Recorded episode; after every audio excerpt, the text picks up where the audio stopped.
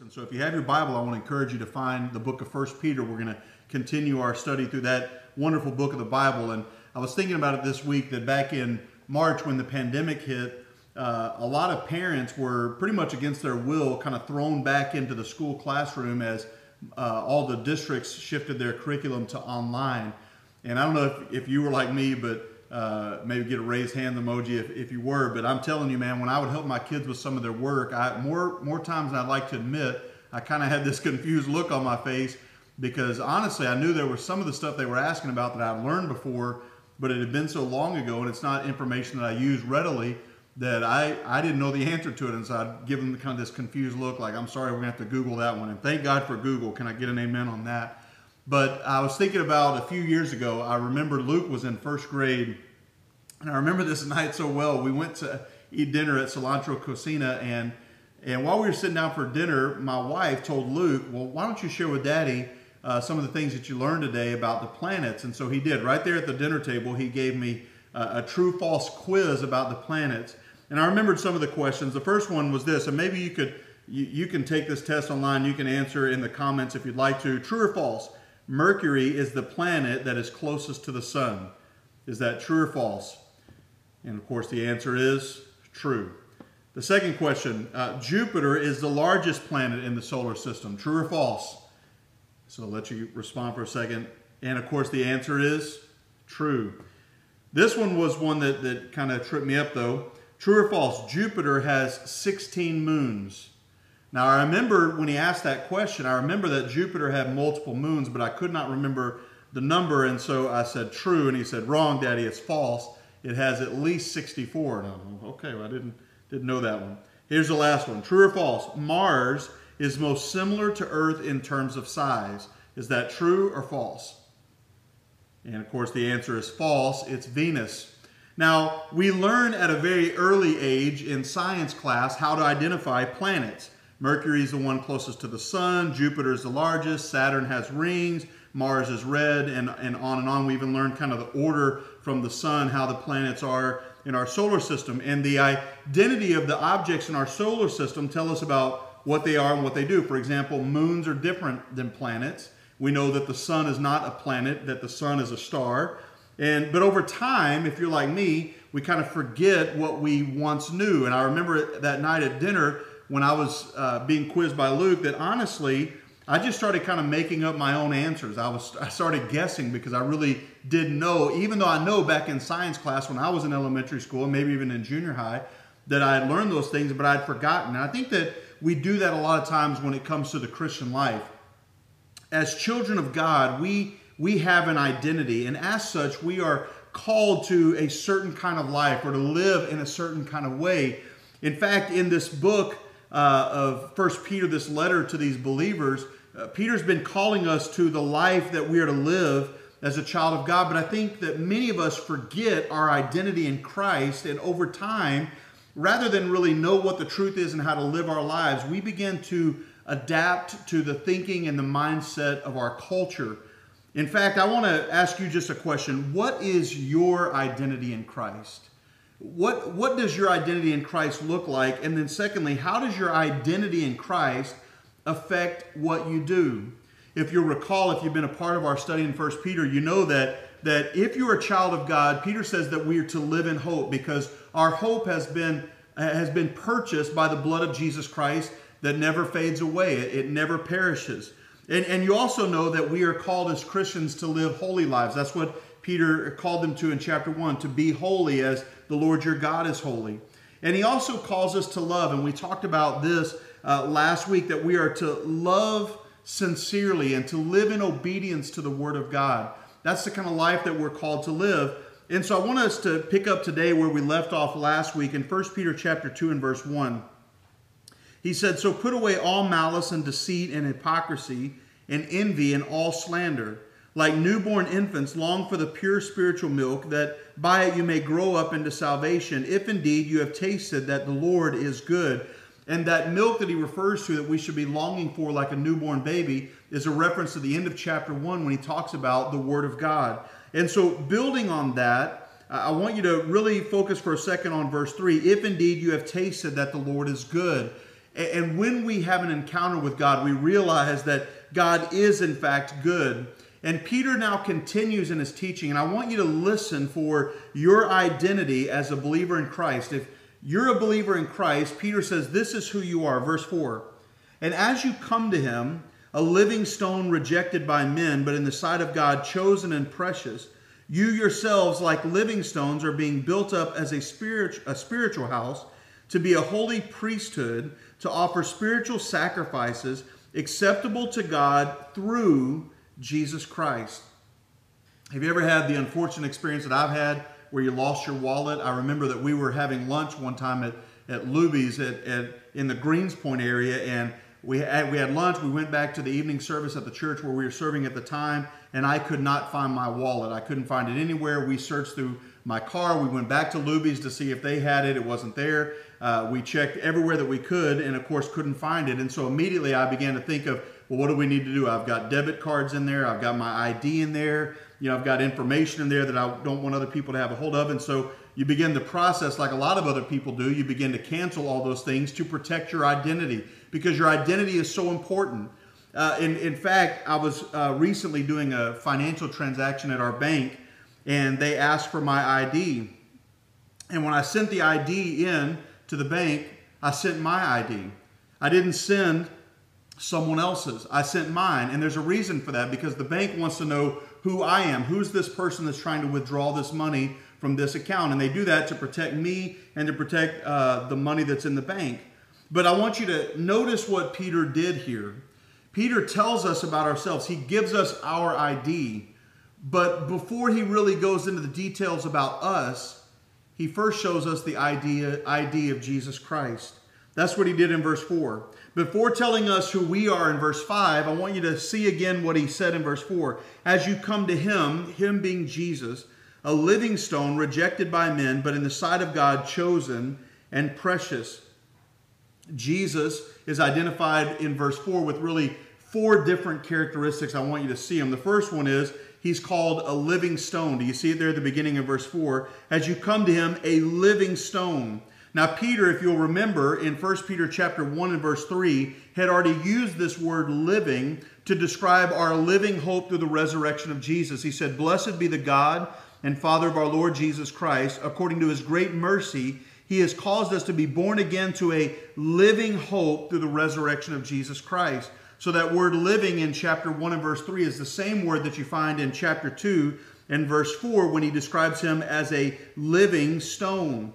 A, a, living stone is connected to the living hope that we have in Jesus because of his resurrection from the dead. So that word living, it means having true life, or it, it literally means to be breathing, to have that sign of life that there is breath in the lungs of that person. Our hope as Christians is a living hope because our hope is built upon the living stone of Christ who proved his, his uh, deity through his victorious resurrection from the dead. He overcame death and is now alive forevermore. And because of that, Peter says he is the living stone, the living rock of our lives. But notice also in verse 4 another word that's used. He, he says that Jesus is chosen. Now, when we think of the word chosen, oftentimes we think of being picked or selected, like someone chose me for their team. But it can also mean the choice in terms of the best in class. Uh, in its class, I remember when Leslie and I were uh, getting engaged and started looking at engagement rings uh, we went to a, a place uh, where we were going to pick ours and, and learned a lot about rings and how to look for diamonds. And of course, if you're there, they'll tell you there's the four C's of looking for a diamond. There's carat, the weight. There's clarity, color, and cut. And so they would often bring the rings up with these different diamonds, and you would look at each one to see which one had the best clarity, which one had the best color, and, and on and on. And I added a fifth C, and that's the word cash. Can I can I get an amen in there? because them diamonds they can't go it for free. And so we we looked through all these different diamonds and we kept looking for which one looked the best, which one was the biggest, which one uh, you know had good color. And so we picked the one that we wanted, and we were really happy with that one. And and just for fun, I, I asked our the person that was helping us that uh, picked the ring. I said, I, I want to see the best diamond that you have in the store, and, and that was a mistake And the reason it was a mistake was because I was so happy with the ring that we were purchasing until I saw the best diamond that they had in store. And, and you look at the price tag, and I knew immediately like that was way out of our price range. But when you compared the, the color and the clarity and all of that, it was a noticeable difference because it was the very best. And what what Peter is how Peter describes Jesus in verse 4 is he says he is chosen. And that is that Jesus is unmatched. No one can compare to Jesus in terms of his purity, his power, his beauty, his grace, his mercy, his holiness, his knowledge. Jesus is chosen. But there's another word in verse 4 that's used to describe Jesus. Not only is he the living stone, he's the chosen, and he's chosen meaning the best, but he is also precious. It means to be valued or held in honor or prized. In my desk at home, I, I keep this card. Uh, I'm not a person that keeps a lot of cards for a long period of time. I may keep them for a time, uh, but then you know lose track of them. But I kept this one because it's from my wife to me, and it's you know you go to the store and it's just kind of a standard card, a generic picture on the front, and it's got some words on there. But what I really love about this card is not the words that are pre-printed on it, but it's what my wife wrote to me on this side.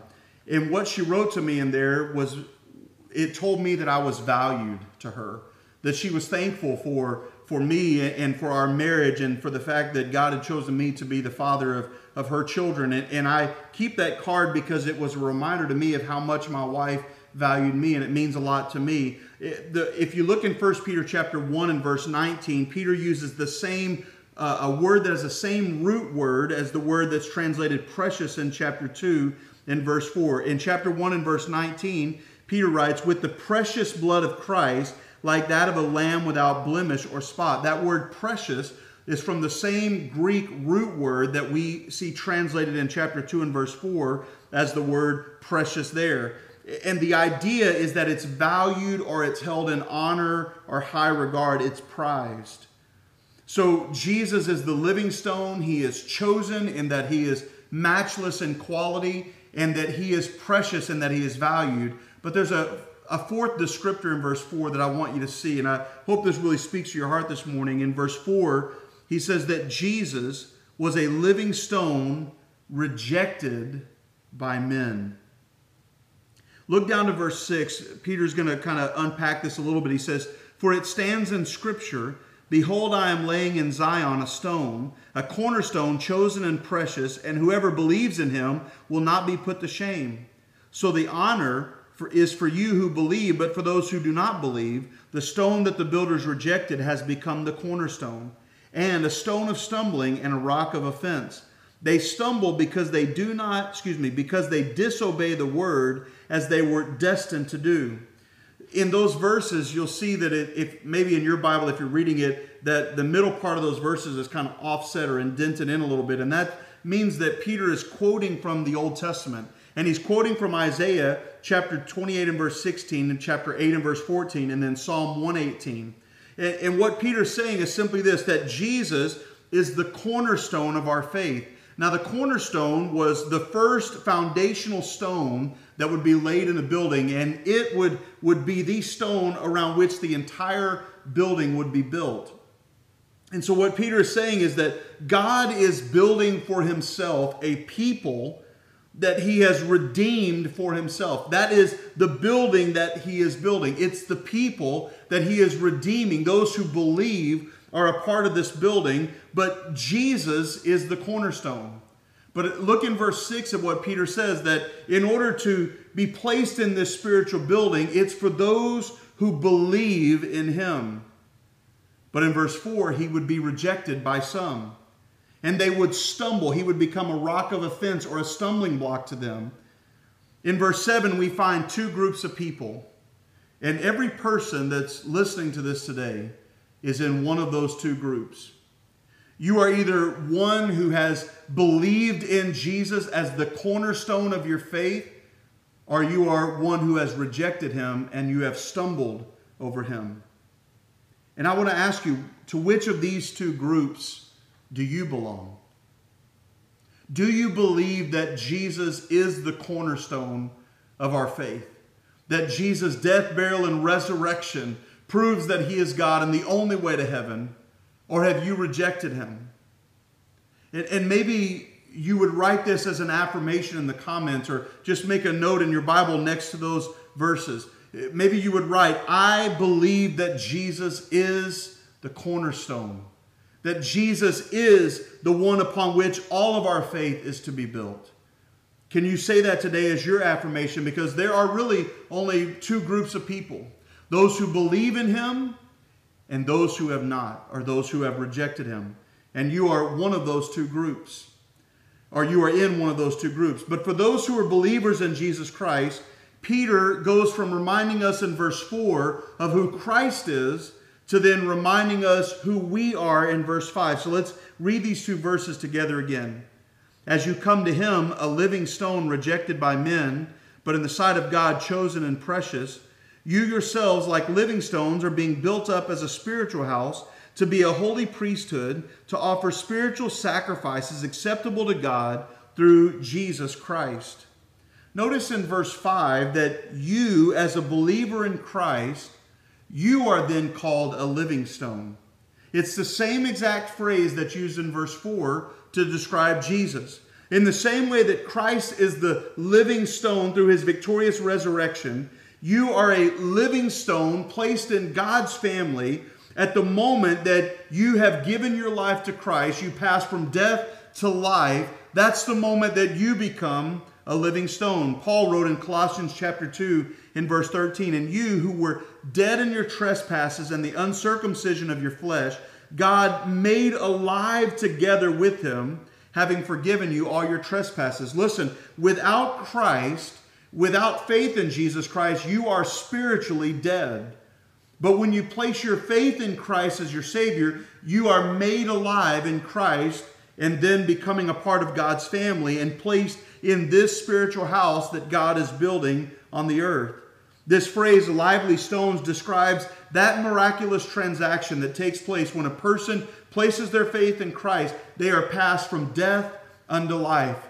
John wrote in John chapter 5, quoting Jesus Truly, truly, I say to you that whoever hears my word and believes in him who sent me has eternal life. And he does not come into judgment, but has passed from death unto life. When you place your faith in Jesus Christ, you who were dead in your sins are made alive together in Christ. And Peter reminds us in verse 5 that that's who we are in Christ. You, in the same way that Jesus is a living stone because of his resurrection, you, as a believer in Christ, you've been made alive through Jesus Christ as your Savior. My kids love to play with Legos, and I think of this beautiful imagery that we find in verse 5 that we're being built up as a spiritual house. They love to play with Legos, and when you get a big bucket of Legos, there's you know various shapes and sizes, and there's different colors. And, and at first, it just looks like a, a huge mess. But when someone begins to put those together and coordinates the bricks, you can build some incredible structures. There was a TV show on recently that I was watching the series about these Lego builders, and the stuff that they would put together was simply amazing. But it took each individual brick to make this huge sculpture, these wonderful masterpieces. Notice in verse 5 that according to Peter, these living stones are not just individuals. As a Christian, the Christian life, you were never intended to live that just as an individual. God has placed you within the context of the larger Christian community and notice in verse 5 that you who are in Christ as living stones are being built up as a spiritual house. That's who you are as a believer in Christ. Like living stones, you're being built up as a spiritual house. But notice in verse 5 that your identity is something else. You're not just a living stone. He says to be a holy priesthood to offer spiritual sacrifices. If you look down to verse 9, Peter's going to reiterate it when he calls us a royal priesthood. One of the fundamental teachings of the, of the scripture, especially in the New Testament, is what's called the priesthood of the believer. That every person who is in Christ is a priest of God. Oftentimes, we think of it in our cultural context and maybe even in our religious context that pastors or bishops are the people who are priests, but we're just Christians. That's not the way that the Bible describes it. In fact, if you look at verse 5 at what he says, you're being built into this house, but notice to be a holy priesthood. And in verse 9, again, he reiterates that, that you're a chosen race, a royal priesthood. Now, in the Old Testament, the priests would minister on behalf of the people. And the high priest would go into a place called the Holy of Holies, and there was a veil over the door. And only the high priest could enter there, and he would uh, offer sacrifices on behalf of the people. And he would serve as a mediator between God and man. And so you had God and you had man, and the one who was in between was the priest or the high priest, and he would offer sacrifices on behalf of the people. But what Peter is saying here is that every child of God that's placed in this spiritual house is a priest in and of themselves. And that comes with a tremendous blessing, but also a great responsibility. And the blessing is this that as believers in Jesus Christ, we have direct access to God. We don't have a mediator on this earth. You don't have to go to a preacher or a priest to pray and to talk to God. We go directly to God because we have one high priest, Jesus himself, who offered himself once and for all. And so we don't need a priest to go offer sacrifices for us because Jesus, as the writer of Hebrews says in Hebrews chapter 10, has offered for all time a single sacrifice for sins, and then he sat down on the right hand of God. We don't need an earthly priest to serve uh, between us and God, or we don't need a ritual or ceremony of any kind to give us access to the door of heaven or to God's throne of grace. We can come directly to God our Father. And the reason is very simple. In Hebrews chapter 4 and verse 14, it says, Since then we have a great high priest who has passed through the heavens, Jesus, the Son of God. Let us hold fast our confession. Then he says in verse 16, Let us then with confidence draw near to the throne of grace that we may receive mercy and find grace to help in time of need. My kids know that when they need something, they don't have to go through someone else they don't have to go and get a neighbor down the street and say, hey, I want to ask something to my dad. Would you mind go and asking him for me? They can come directly to me because they're my child. You'll remember when Jesus was crucified and at the moment of his death, the Bible tells us that the veil of the temple was, was torn from top to bottom. And in that moment, what God was saying was simply this that, that man no longer needed a priest to intercede for them or to be a mediator between God and man because of what Jesus did for us on the cross, we now have direct access to God. We don't have to go through a priest. We, we believe that every person who is a believer in Christ is considered a part of the priesthood under God. And so there is this tremendous blessing that we have direct access to God. But as priests, if we truly believe in the priesthood of every believer, that also comes with a responsibility. Because the priests not only uh, went as mediators between God and man, but they also served the needs of God's people. Priests were servants. And we have the responsibility, notice again what he says in verse 5, to be a holy priesthood to offer spiritual sacrifices that are acceptable to God through Jesus Christ. What are those spiritual sacrifices that a priest would offer? Well, the writer of Hebrews said in Hebrews chapter 13 and 15, through him let us then continually offer up a sacrifice of praise to God, that is, the fruit of lips that acknowledge his name. Do not neglect to do good and to share what you have, for such sacrifices are pleasing to God. So, here are a few things that we're called to do as believers in Jesus Christ, as, as part of the priesthood of the believers. We're called, first of all, to praise God. That's one of the spiritual sacrifices that's acceptable to God.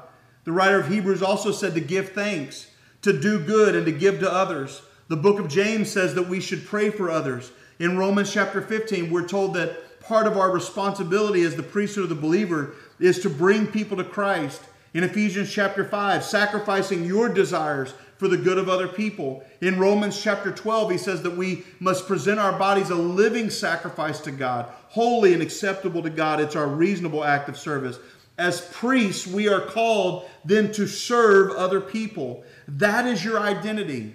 You are living stones as a part of a house, but you are being turned into or built up as a priesthood that is to offer spiritual sacrifices unto God. But here's the key. And I want to read these verses again. I want you to catch the connection. the first phrase of verse 4 is so important. As you come to him, a living stone rejected by men, but in the sight of God, chosen and precious, that, that is a reference to Jesus. So as you come to him, him being Jesus, the living stone, the chosen, precious Son of God, verse 5 You yourselves, like living stones, are being built up as a spiritual house to be a holy priesthood to offer spiritual sacrifices acceptable to God through Jesus Christ. I want you to notice in verse 4 there's an active part that you play as you come to Him.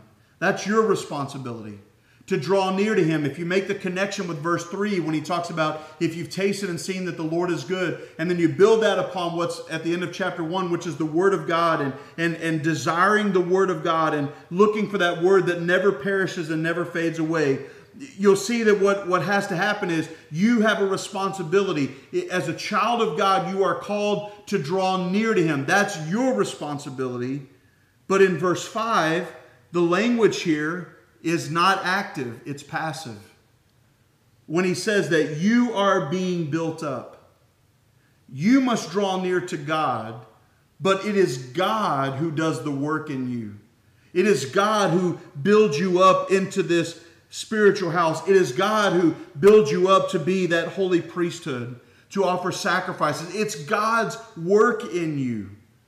So you have to draw near to Him but all of the work that will be done in your life to make you what God wants you to be, it's His work.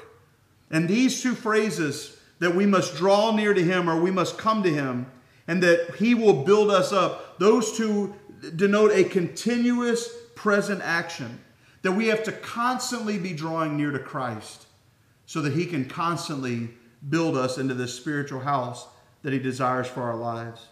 And as you draw near to Him, he builds you. You don't build yourself. You don't make yourself holy. You don't make yourself a priest that is able to serve. It is God who does that work in you. Look down to verse 9 as Peter continues his description. But you, as children of God, you are a chosen race, a royal priesthood, a holy nation, a people for his own possession, that you may proclaim the excellencies of him who called you out of darkness into his marvelous light. When you read this in context, I believe that Peter, in, in his mind, is specifically thinking of the Jewish people who were dispersed uh, throughout the Roman Empire and throughout Asia Minor. But notice what he says that they are a chosen race. That word chosen is the same word that's used in verse 4 to talk about Christ, and it means the best of its kind or class. It's a reference to his people. And I believe that Peter is drawing from the Jewish people and what they would know from Deuteronomy chapter 7, verses 6 to 8, when God called Israel with a special purpose from among the pagans, that you are called to be God's people and to be peculiar and to be different from the world around you. And I think the application is so clear that you and I, as God's children, we are a chosen people, that we are a royal priesthood, a holy nation, a people that belong to God and, and we're not the best or the choice. We're not chosen because somehow we were beautiful or worth it. God didn't choose you because you're an American or because your skin is a certain color. In fact, Romans chapter 5 and verse 8 says that while we were sinners, Christ died for us. All that we have in Christ is not, we're not chosen because we're good in and of ourselves. We are all sinners before God. God chose us because of his great love and mercy. So before you well up with pride and say, I'm a part of God's chosen people, it is only by God's grace and it is only by God's mercy that you are special in the eyes of God.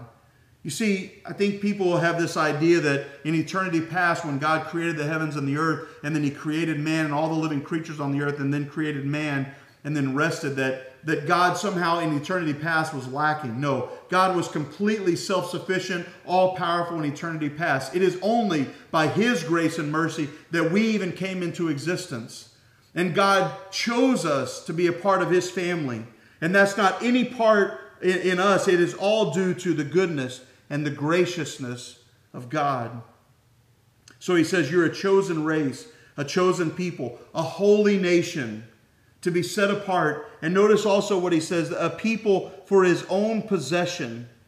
In some translations say a peculiar people. We think of peculiar as strange, but the Greek word is a possession, one's property. In other words, what God is saying in this verse through Peter is this You're a chosen people, you're a royal priesthood, you're a holy nation, you're to be set apart from the world, but you are God's possession. I have a dictionary in my office that I had when I was in college. I've had it for quite some time. If I went and listed that on, on eBay, I might get a couple of dollars for it because all this stuff is accessible online. But if I had a dictionary in my office that wasn't just mine from college, but it belonged to Abraham Lincoln, and I went on eBay and I could authenticate that and tried to sell that dictionary, it would the value of that would go up uh, so much because of who owned it.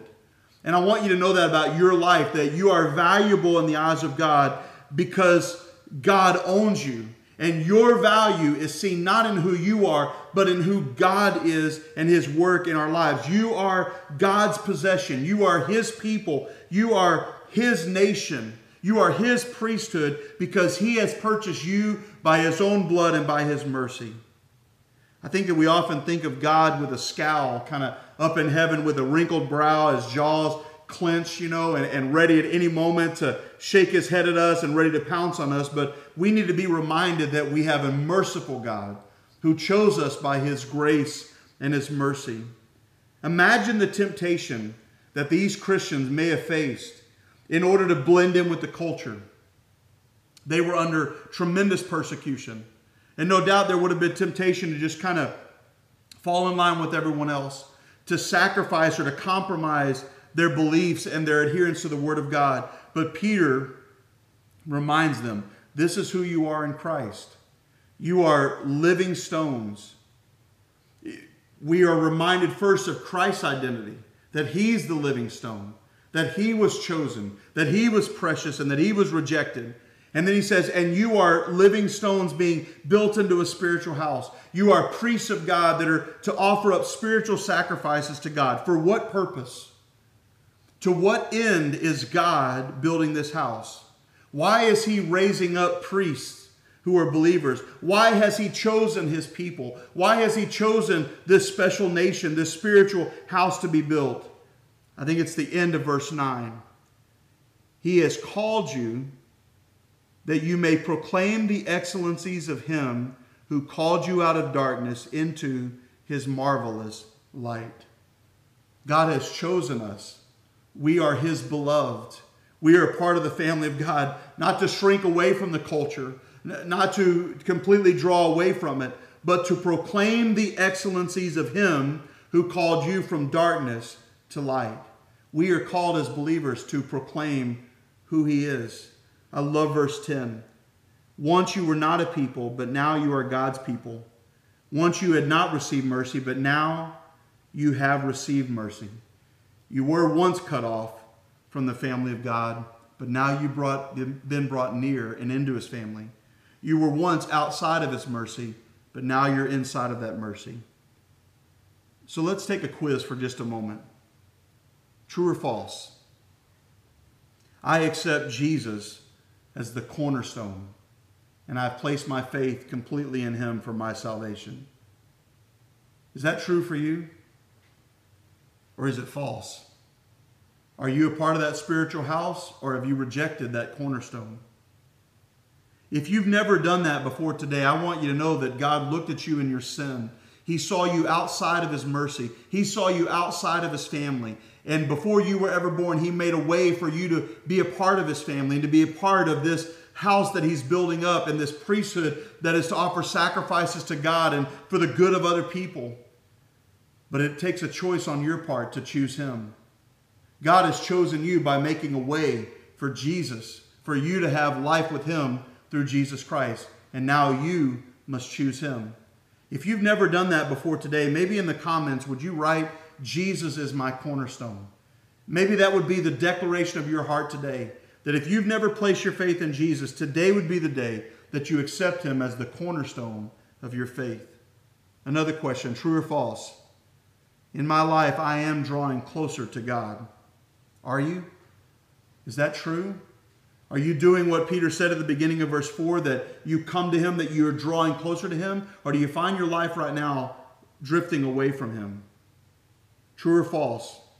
I love the blessing of being a priest, but I haven't been offering up sacrifices to God. In other words, I'm a child of God, but I haven't been living my life for Him. Is that true or false for you? True or false? I'm serving the needs of others. Are you actively doing what you can to do good for other people and to serve their needs as you should as a priest? True or false? When people look at my spiritual house, it's obvious that God is at work in me. Is that true of your life?